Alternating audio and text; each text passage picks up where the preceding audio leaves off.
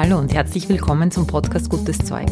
Mein Name ist Doris Weibach. Ich bin Psychologin, Trainerin und Coach.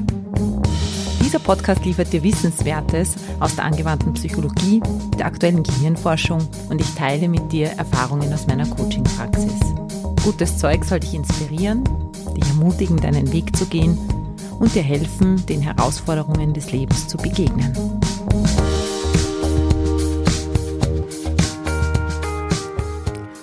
Hallo und herzlich willkommen zu einer neuen Folge, einer schmackhaften Folge.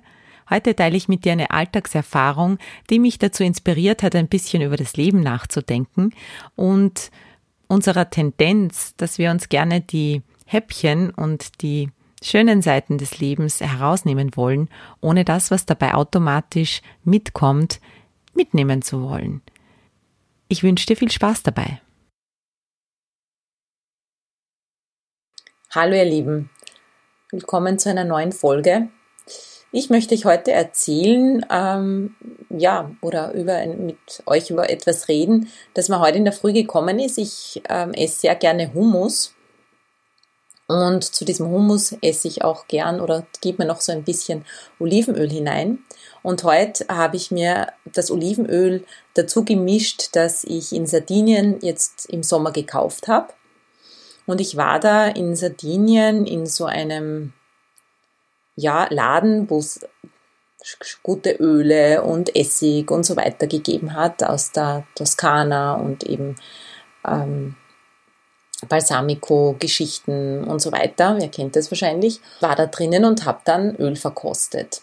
Was mir aufgefallen ist, dass das Olivenöl, wenn man das so auf einen Löffel nimmt und von dem Löffel isst, und bewusst hinspürt, dass das ziemlich bitter ist im Nachgang. Oder eigentlich schon, wenn man es im Mund hat. Und an das habe ich heute denken müssen, weil ich habe dann so ein Olivenöl gekauft und es ist wirklich ein bisschen bitter. Und ich habe dann gefragt, ob das normal ist und sie hat gesagt, ja, also das ist durch diese ätherischen Öle, die da drinnen sind und durch die Stoffe, die drinnen sind, in einem guten, echten, nativen Olivenöl, hast du diesen Geschmack dabei. Und das macht eigentlich das Spezielle und das Gesunde am Olivenöl aus. Und heute habe ich mir dann gedacht, wie ich das so gegessen habe und überhaupt ans Kochen gedacht habe, dass meine Mutter ist ja auch so eine Verfechterin von, du musst überall, auch wenn es süß ist, eine Prise Salz hineingeben. Auf der anderen Seite gebe ich auch gern, wenn was Salziges da ist, ein bisschen was Süßes hinein. Und habe das dann für mich als Metapher gesehen, auch fürs Leben und dass wir das eigentlich ganz oft nicht so wahrhaben wollen, dass dieses Bittere zum guten Olivenöl dazugehört und dass das Süße auch im Salzigen, vielleicht auch im Sauren enthalten ist und dass, damit es wirklich rund und gut schmeckt, auch in jedem salzigen Essen oder bekannten Essen eine gewisse süße Komponente drinnen ist. Und im Leben, in unseren Augenblicken, die wir erleben, da wünschen wir uns aber so oft, dass etwas nur schön ist und dass es nur angenehm ist und dass es ganz weit weg ist von irgendeiner anderen Komponente und nur dann ist es gut. Und sobald sich ein bisschen Wehmut einschleicht, wenn man in den Horizont schaut, vielleicht bei einem Sonnenuntergang oder man vielleicht auch einmal ein bisschen melancholisch wird, wenn man gerade einen Glücksmoment erlebt, immer dann, wenn sich auch die andere Seite in einem schönen Moment meldet, dann haben wir manchmal das Gefühl, dass es diesen Moment zerstört.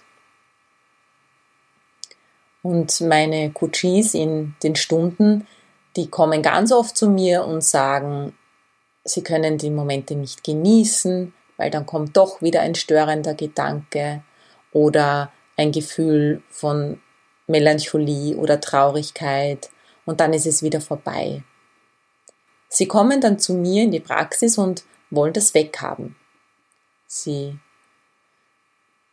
sagen dann, ich kann nur dann genießen, oder das ist so die Meinung, ich kann nur dann auch wirklich glücklich sein, wenn all diese Dinge, die mich stören, das können jetzt eben die anderen Gefühle sein, das können aber auch andere Menschen sein oder Umstände sein, wenn dieses Gefühl, dieser Umstand weg ist, wenn der blöde Kollege nicht mehr da ist, wenn die Sonne endlich wieder scheint, wenn, dann, erst dann geht's. Und wenn ich mich uneingeschränkt und zu 100% hingeben kann. Ich muss dann enttäuschen. Ich mache dann darauf aufmerksam, dass genau diese Teile zum Leben dazugehören. Und dass wir die vielleicht nicht ändern können. Aber dass im Endeffekt genau diese anderen Komponenten im Leben, die da so kommen, eine runde Geschichte aus dem Leben machen. Und du lernen darfst, an diesen bitteren Momenten, an diesen, ja, Dingen, die so ungewöhnlich sind oder die uns dann so aufstoßen in irgendeiner Form, dass genau das die Dinge sind, die aus einem schönen Moment auch wirklich einen schönen Moment machen und die am Ende des Lebens auch einfach dazugehören. Deshalb ist der erste Schritt im Coaching-Prozess immer annehmen. Ich sage Scheinentscheidung dazu, weil es gibt eben Dinge, die wir nicht entscheiden können. Also wir können eben nicht entscheiden, dass der Kollege morgen versetzt wird und wir ihn nie wieder sehen, und wir können nicht das Wetter beeinflussen und wir können auch nicht bis zum Ende beeinflussen, ob es uns mal irgendwo zwickt und zwackt und ob wir eine Grippe bekommen. Wenn dieses Bittere, diese Melancholie oder dieses Dunkle auch in unser Leben zieht, wir haben das nicht zu 100% unter unserer Kontrolle.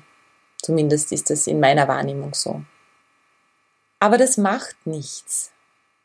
Und deshalb biete ich immer eine Scheinentscheidung an. Und diese Scheinentscheidung lautet, für sich selber und für sein Leben zu beschließen, da wo ich bin, da will ich sein. Zu akzeptieren, dass es genauso ist, wie es ist. Zu akzeptieren, dass eine Medizin manchmal bitter ist, weil wir ja nicht nur die Nachteile davon genießen, sondern die Vorteile. Anzunehmen, dass Dinge manchmal nicht so laufen, wie wir uns sie vorstellen. Und Ja dazu zu sagen.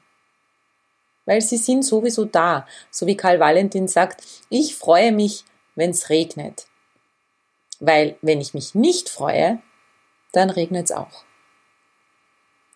Und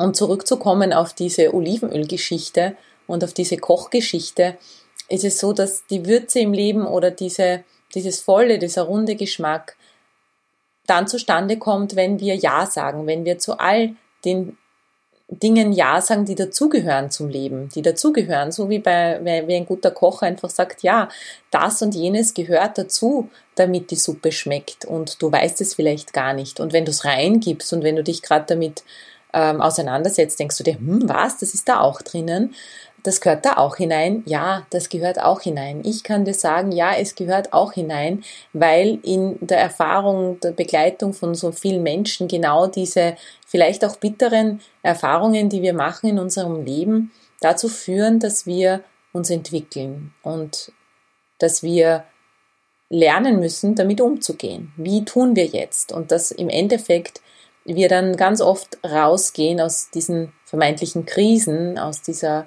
Melancholie oder der Bitterkeit und mehr Coping-Strategien haben, mehr Gefühl dafür haben, was das Leben alles ausmacht, und mehr ins Leben eintauchen zu können. Und das ist aber eine Entscheidung. Wir können uns jetzt verwehren und können sagen, das wollen wir nicht, und deshalb negieren wir es und gehen in den Widerstand. Oder wir sagen, da wo ich will, da wo ich bin, da will ich sein, und ich nehme das alles an.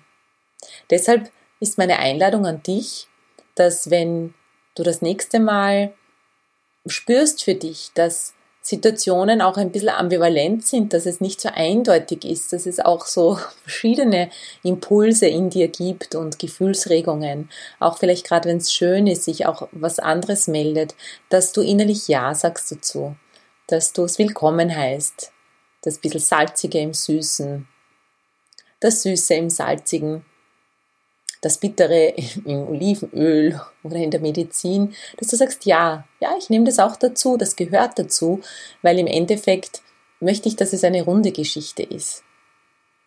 Und dann passiert das Paradoxe oder das, ja, vielleicht auch wirklich Unerwartete, dass sobald du Ja sagst zu diesem Teil, darf das sich wirklich einfügen in das große Ganze und dominiert die Situation nicht mehr und zerstört sie vor allem. Ganz sicher nicht. Ich weiß das auch aus meiner Kindheit. Ich bin ganz oft in die Natur geradelt, in Samer Moor. Samer Mösl hat es eigentlich geheißen, heißt es immer noch, so ein kleines Wäldchen, und da habe ich dann runtergeschaut und das war einfach so schön. Und da hatte ich natürlich immer, wenn ich irgendwelche Themen aber auch hatte, zu Hause oder mit einem Freund oder in der Schule, da habe ich mich dann dorthin geflüchtet und bin dann gesessen. Und dann war das so einerseits so schön dort und auf der anderen Seite war es aber auch, oder konnte da auch immer die Traurigkeit kommen oder die, ja, das Sentimentale, vielleicht auch eben das Melancholische, die Fragezeichen, und bin da schon auch immer wieder in Kontakt gekommen mit meinen Abgründen oder auch mit meinen Zweifeln, mit meinen Ängsten. Ich habe dann irgendwann mal auch so eine Phase gehabt, da wollte ich das nicht mehr. Da habe ich mir gedacht, warum muss ich jedes Mal, wenn es irgendwie eigentlich schön ist, dann, warum ist das für mich so verbunden mit diesem Traurigsein? Der nächste Schritt war aber dann eben auch genau der, den ich jetzt auch weitergebe, dieses Ja zu sagen dazu, dass es so ist, weil ja auch nur das hochkommt, was Platz braucht in irgendeiner Form und Aufmerksamkeit und eben etwas hochkommt, was dazugehört. Und das dann wieder mitzunehmen. Und als Jugendliche bin ich dann oft in dem hängen geblieben und habe dann gar nicht mehr sehen können, was im Außen war. Und dann aber im Laufe des Lebens zu lernen, es weder abzulehnen, noch dem so eine große Bedeutung zu geben, dass man dann plötzlich nur mehr auf diesem Pfad wandelt und gar nicht mehr sieht, wie schön es eigentlich ist, sondern dann nur mehr sich mitnehmen lässt von diesen dunklen Gedanken oder nur mehr, das ist wie die versalzene Suppe oder die Soße, die eigentlich sauer schmecken soll und die aber eigentlich jetzt süß ist. Und das muss nicht sein. Wenn wir es als Würze nehmen, wenn wir es nehmen, um uns gerade noch mehr zu freuen an dem, was gerade ist, wenn du es für dich verwandelst, dann stehen schönen Augenblicken mit allem, was dazugehört, nichts mehr im Wege. In diesem Sinne wünsche ich dir, dass du auch noch besser kochen lernst vielleicht. Ja, oder nein, sagen wir es besser so, dass du dich traust oder keine Angst hast vor diesen Gewürzen im Leben, vor diesen vielen verschiedenen Geschmacksrichtungen im Leben und wie manchmal, wenn man so auch zusammenmischt und sich das auch traut, zu spüren und zu schmecken, dass du damit in die Fülle des Lebens noch mehr eintauchen kannst und gehen kannst, und es muss nicht immer alles schwarz-weiß sein, so ist die Welt nicht, uns ist das Leben nicht, und dass du dich ein Stück weit dem öffnen kannst, dass wir Menschen vielfältig sind, dass es viele verschiedene Ebenen in uns gibt und du kannst mit deinem bewussten Denken dorthin fokussieren, wo du möchtest. Wenn dann was dazwischen kommt oder sich was einschaltet, dann kannst du ganz liebevoll auch das mit hineinnehmen in dein Dasein. Da, wo ich bin, da will ich sein. Eine zwar scheinbare Entscheidung, aber eine wichtige Entscheidung. Ich wünsche dir viel Spaß beim Kochen. Bis zum nächsten Mal.